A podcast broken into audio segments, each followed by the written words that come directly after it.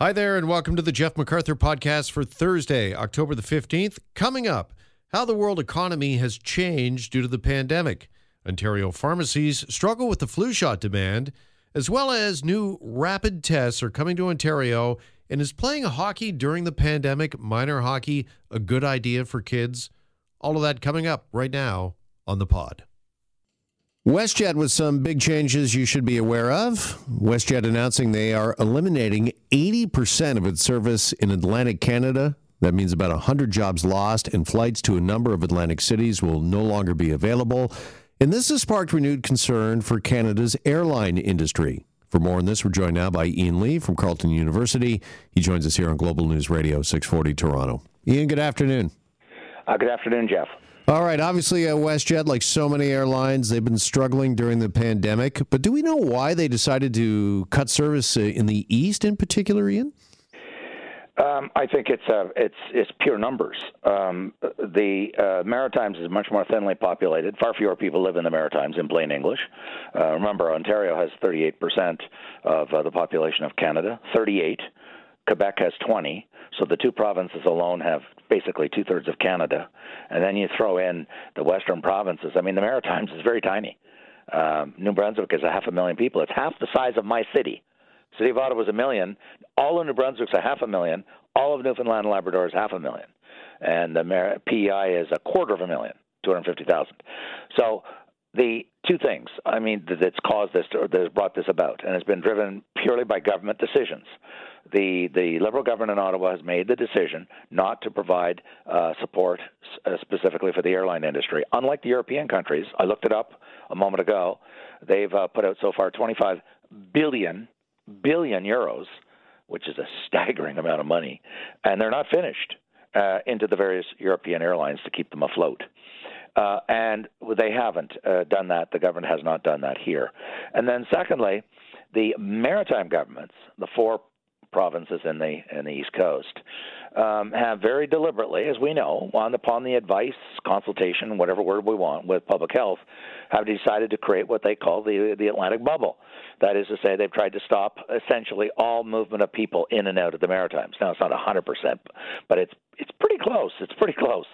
And so if you stop all people moving in and out, or almost everyone moving in and out, basically what you've done is you've killed the revenue side of the airline, because they get their revenue from customers. And if you're saying nobody can fly in and out, you can't drive in and out, you can't fly in and out, well, what you've done is you said at the airlines, you don't have any customers. Mm-hmm. And on the other side, the government has said, and we're not going to support you. So you've got no cash flow whatsoever.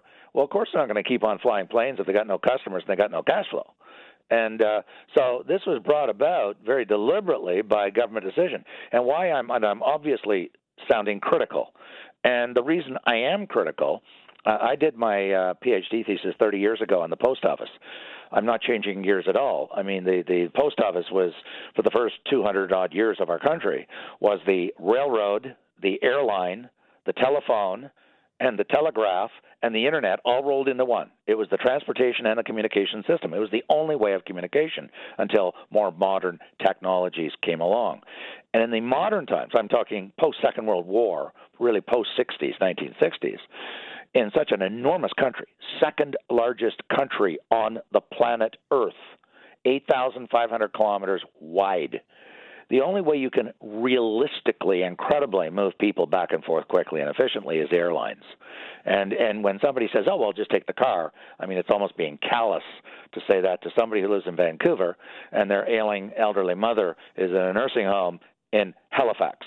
Sure. It's just not going to drive. It's 7 days to get across the ruddy country. Yeah, so having said that, and it's so important, obviously, you know, Canada in a lot of ways is a nation of regions, and we need to do everything we possibly can to stay connected. So yeah. Does government need to, much like you just cited over in Europe, do you think the Canadian government, it's time for them to step in? It's absolutely essential. And what I'm arguing is that airline travel service is not a luxury. Some may have, and the government may have this stereotype, it's, you know, just for rich people to go to Florida for the winter break. Airline travel is absolutely essential in our country. Second largest landmass in the world, lowest density of people per square kilometer in the world, four people per square kilometer. Europe is 500 people per square kilometer. They've got buses, they've got trains, they've got everything there because they're little tiny postage stamp countries all side by side with gazillions of people. That's not us. We're the opposite of Europe. We absolutely must have airlines. And so it's absolutely essential that the government step in. I think they're going to have to set aside, I believe, that they're being driven by their green ideology. It's the same reason they won't put any money into the oil and gas companies, because the MPs in the urban areas of Toronto have said very publicly, we don't want any money going to them. And I think that they're motivated similarly with airlines because they're seen or perceived to be significant contributors to GHG emissions.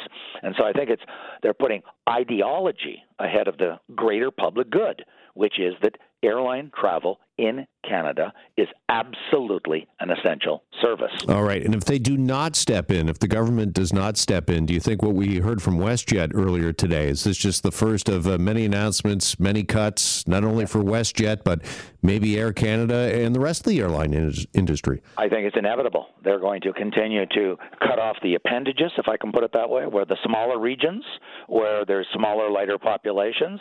I mean, quite bluntly, the heaviest traveled routes will be the last to close. I mean, the Toronto to Ottawa, Toronto to Vancouver, you know, the big cities to other cities. It'll retrench to maybe 5 cities that have air travel in this country because there's enough critical mass there that you can maybe get a flight a day going.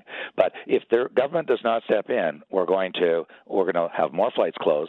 And just very quickly, Jeff, for those who say, well, so what? You know, when it's all over, you just flick the switch and you turn them all back on. It doesn't work like that. It does not work like that. It took years and years and years to build these routes up.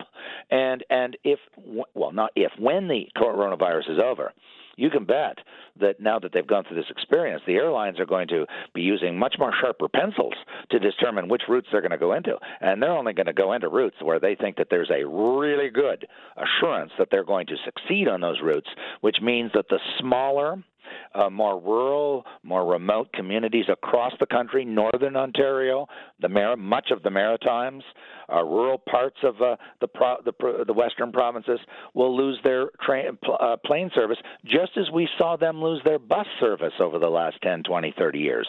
So we shouldn't be too cavalier or too flippant about saying, oh, well, you know, don't worry about it. You know, they'll come back, you know, after this is over. I don't think it will come back to some of these smaller communities.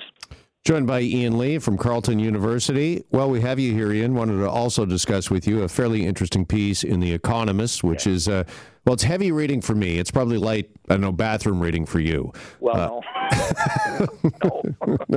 But the headline that caught our attention was basically, thanks to the pandemic, the world economy will never be the same, which sounds, I think, to the layperson maybe a little over the top, but is it true?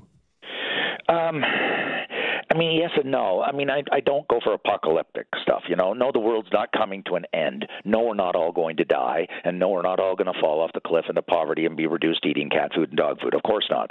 But are there going to be fundamental changes? I would rather put it that way, that there are going to be some fundamental changes in some areas of the economy and society.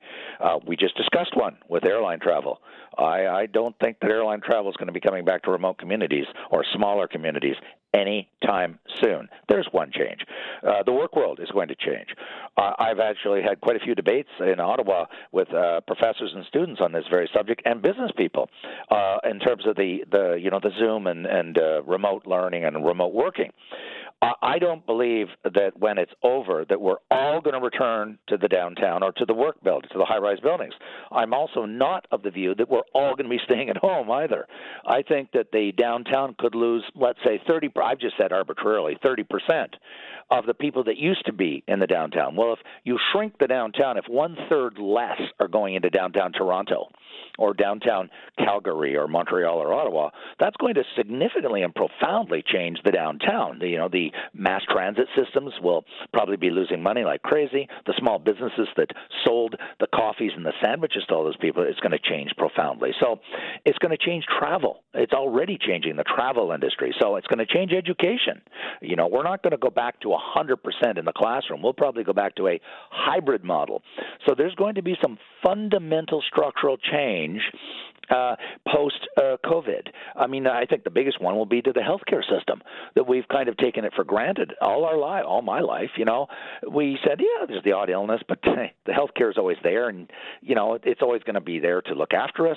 And now we've realized that there are holes and there are gaps, and I think there's going to be a lot more money going into preventive and into vaccines and that sort of thing. So we're going to be looking at a very different world in those dimensions. Okay. Let me ask you just quickly, finally here, because this report in The Economist says by the end of the year, world output will be 8% lower than it would have been without the pandemic. Yeah. And in comparison, they say the recession of 2009, the world economy shrank by just 0.1%. I mean, that is an incredible difference. It is. And if I can just remind your listeners, because I read the odd op-ed, and it just drives me crazy when I read these op-eds, and they say, let's stop talking about GDP, and let's stop talking about this endless focus on GDP. Let's talk about real things that affect real people.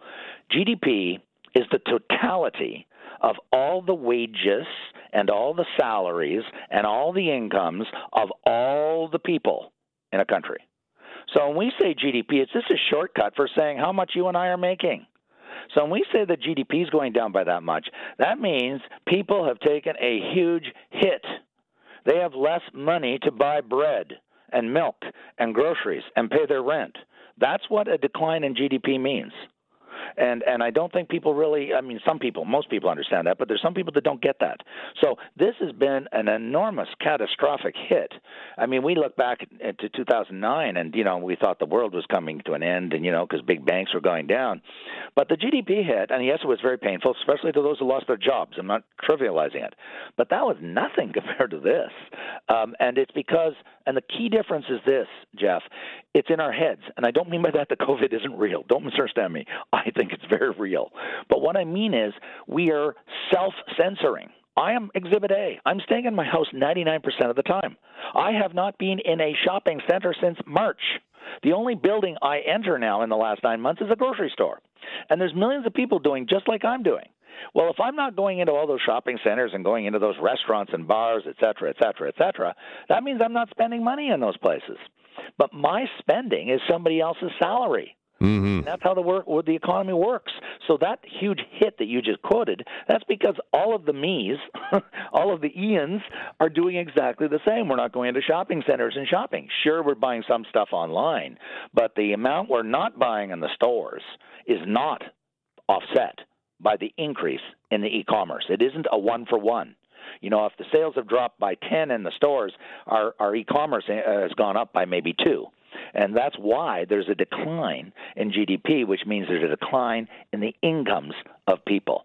And so it's going to be very interesting to see how this unfolds and how long can government go printing the stuff. It's, you know, it's one thing to run up $50 billion for a year or two, but if you're running up a third of a trillion deficit like we're doing and you run that up for 2 or 3 years, at some point you're going to run into problems, I predict, with the capital markets. Smaller countries have done so, like Argentina or Venezuela. Smaller countries do have to borrow their money too, and we could down the road, not yet, we're not there, but if this continued for a very significant period of time, the crisis and in the way we're responding to it, that required government intervention of this magnitude, and I'm talking $1/3 trillion deficits, at some point, you know, anyone who thinks we've got a free lunch going here, it isn't so. At some point, we'll hit a wall. Yeah, now, well, listen, these are all important and, quite frankly, troubling questions. Ian, always appreciate the time and the perspective. Thanks so much for joining us this afternoon. Thanks, Jeff. Be well. There's Ian Lee from the Sprott School of Business at Carleton University. Okay, I want to talk about flu shots now because that's also making headlines across the province on this Thursday afternoon. The Minister of Health has said that there's plenty of supply of the vaccine, but we're hearing from pharmacies that they don't have enough at individual pharmacies. There's been long lineups, long waits, and some people complaining that they can't get in to get a flu shot. And there certainly is no question that demand for the flu shot has been surging at pharmacies, particularly in COVID hotspots such as here in Toronto, with health officials urging us all more than ever this year to get our flu shot. And joining us now is Sandra Hanna. She is the CEO of the Neighborhood Pharmacy Association of Canada and joins us now here on Global News Radio. Sandra, thanks for hanging on and thanks for joining us. Hey, Jeff. Thanks for having me. All right, let's start off with the obvious question. I mean, we're hearing from the health minister that there's plenty of vaccine. Is there a flu shot shortage in this province or not?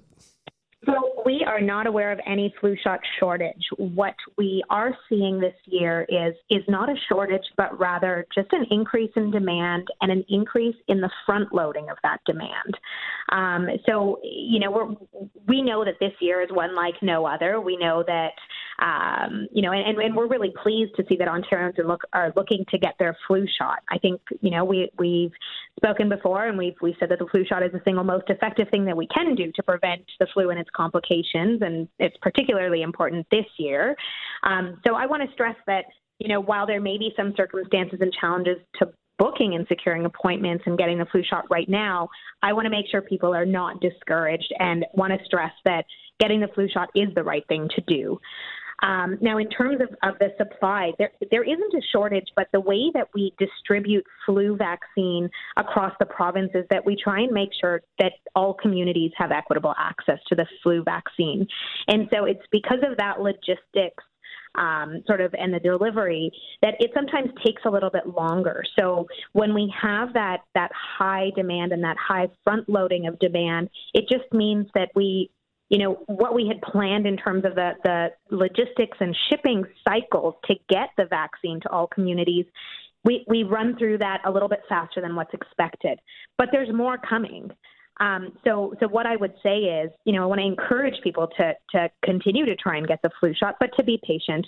I think all providers are ready to provide the flu shot and have made some changes to encourage patients, for example, to make appointments wherever possible. Some have online booking tools. Some are doing so over the phone. All that to try and reduce those lineups and ensure social distancing to protect staff and, most importantly, the public.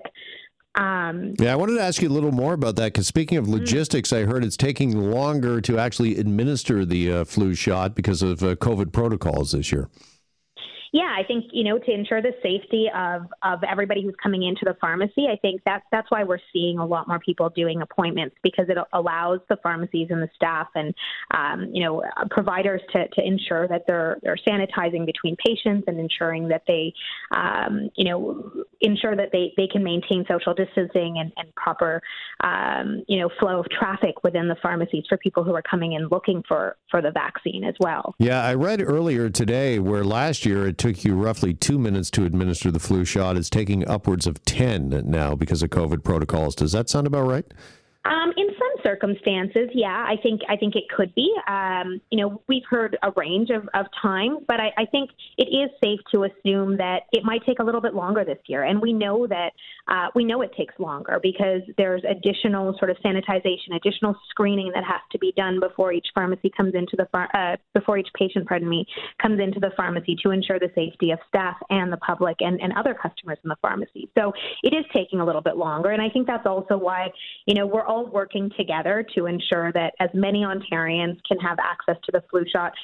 I think we all need to work together and be patient and work. We're continuing to work with public health and with physicians and government to ensure that everyone has equitable access to the vaccine.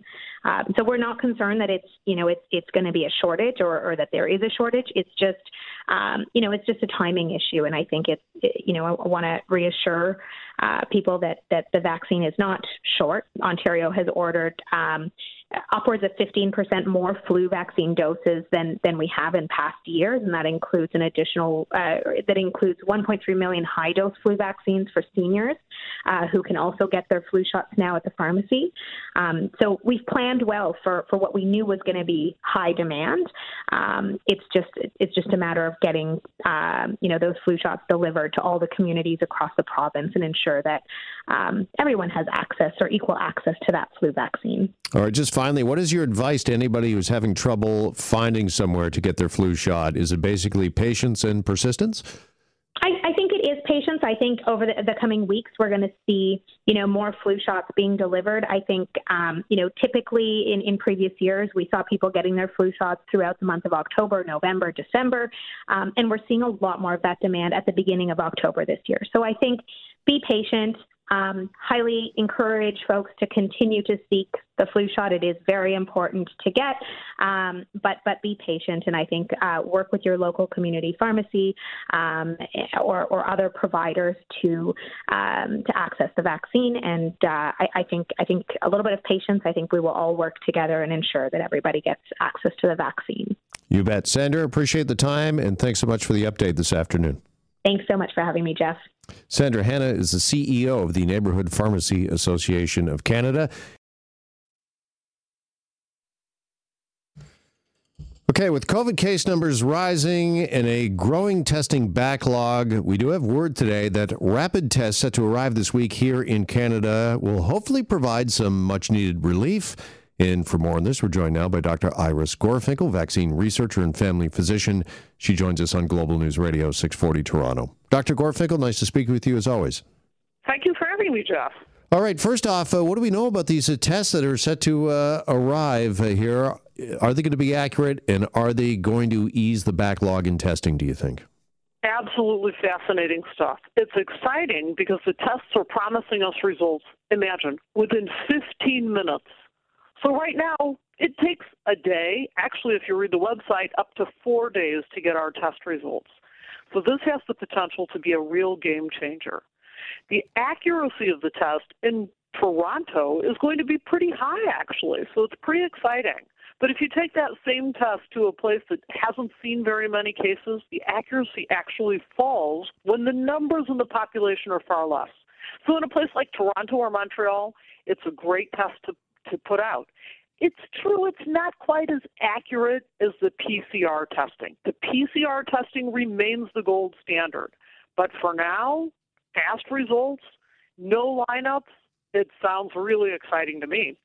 All right. Is it also going to be a bit of a relief for those that, can't book an appointment or feel hesitant to or feel as if, the lineup is just too long? I'll take my chances until I'm really feeling symptomatic. Are people going to be more apt to go and get tested? Will testing be more available because of rapid testing? Well, as barriers are taken down, people will be more inclined to get the testing, 100%. But I see Jeffrey has the long-term view, because I think initially when these tests come out, and, understand, Health Canada has committed to buying millions of these tests, but it's not like they're going to be all distributed all at once.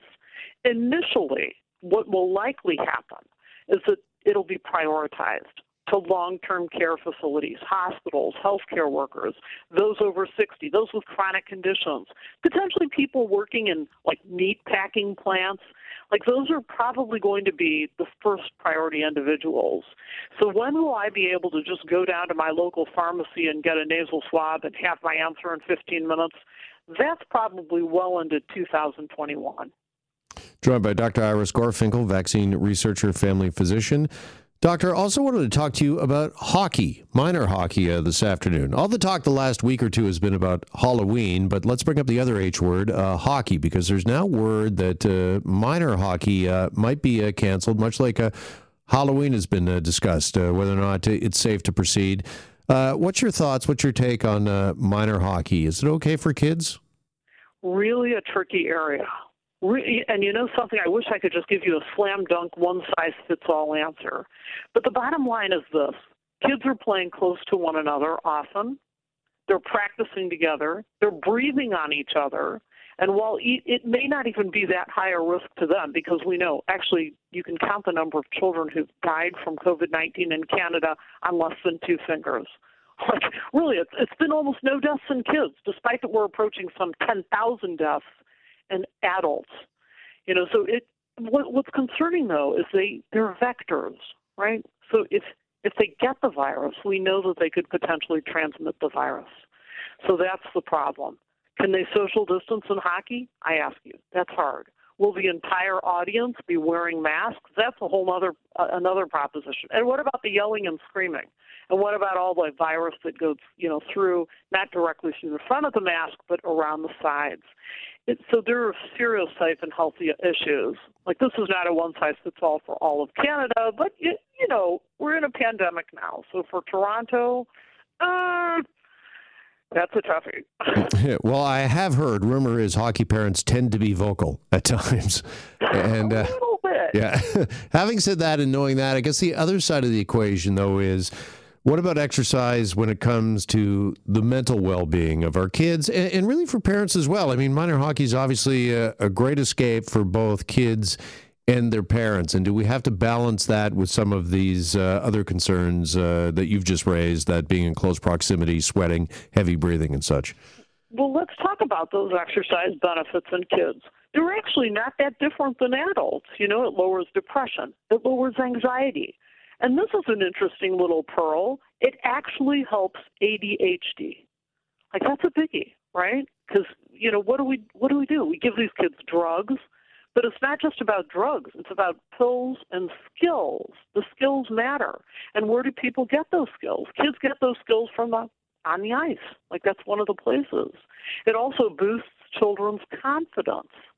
So, you know, it's not just a question of the weight and cardiovascular health. These are well known, but it reduces cancer risk in adults. But kids have a lot of benefit from exercise, but they can get that exercise in other ways. It doesn't necessarily have to be within the minor hockey league and on the ice rink. All right. As you mentioned off the top, no easy answer here, that's for sure, when it comes to minor hockey. Dr. Gorfinkel, appreciate your time as always. Thanks so much. Many thanks, Jeff. All the very best. You as well. Dr. Iris Gorfinkel, vaccine researcher and family physician. And just a reminder that you can listen to the show live weekday afternoons from 1 till 3 Eastern. Just tune in at 640toronto.com. Also, find us on Spotify. Search my name, Jeff MacArthur, or download us wherever you find your favorite podcasts.